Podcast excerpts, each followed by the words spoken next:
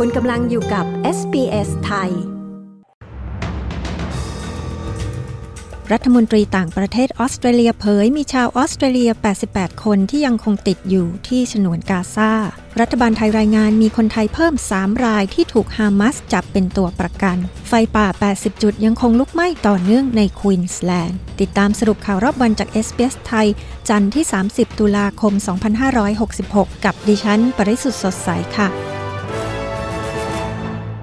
นนีวองรัฐมนตรีกระทรวงการต่างประเทศยืนยันว่า มีชาวออสเตรเลียและครอบครัว 88 คน ยังคงติดอยู่ในฉนวนกาซา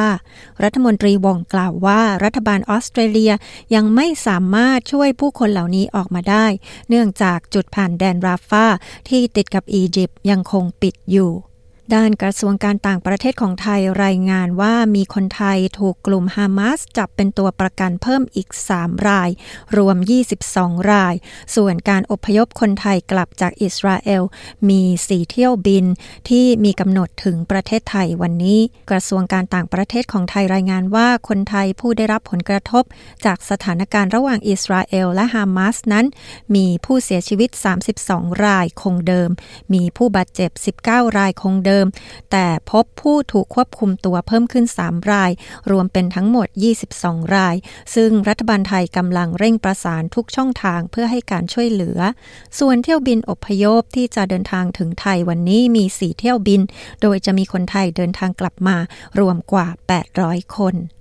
ลเรือตรีแดเนียลฮาการีโคศกของกองทัพอิสราเอลกล่าวว่าปฏิบัติการภาคพื้นดินในฉนวนกาซายังคงดำเนินต่อไปและแข็งแกร่งขึ้น เขากล่าวว่าอิสราเอลได้สังหารกลุ่มติดอาวุธหลายสิบคนในวันอาทิตย์ รวมถึงผู้บัญชาการระดับยุทธวิธีรบของกลุ่มฮามาสด้วย อายการสูงสุดของศาลอาญาระหว่างประเทศกล่าวว่า การขัดขวางไม่ให้สิ่งบรรเทาทุกข์ ถูกนำไปยังประชากรในฉนวนกาซา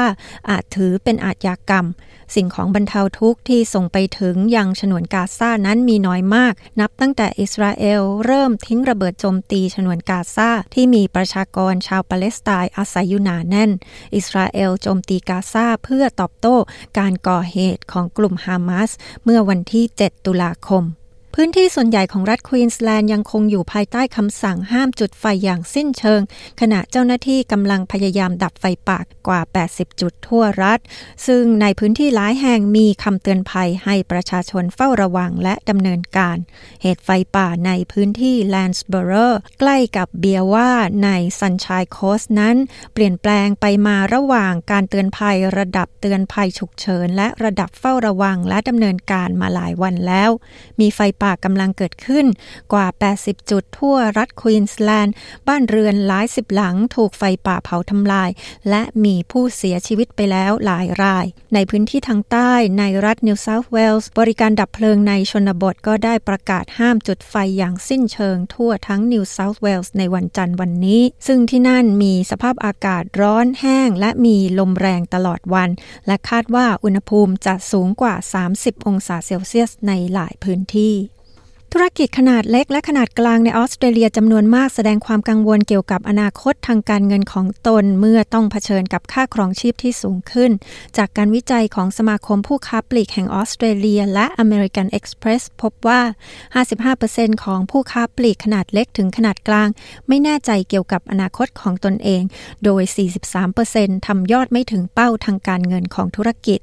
การใช้จ่ายของผู้บริโภคเป็นสิ่งที่ผู้ค้าปลีกกังวลมากที่สุดรองลงมาคือค่าใช้จ่ายในการจ้างพนักงาน ตามมาด้วยต้นทุนค่าสินค้าและบริการ และการขาดแคลนลูกจ้างทั้งหมดนี้คือสรุปข่าวรอบวันจาก s อ s ไทย จันทร์ที่ 30 ตุลาคม พุทธศักราช 2566 ดิฉัน ปริสุทธ์สดใส รายงานค่ะ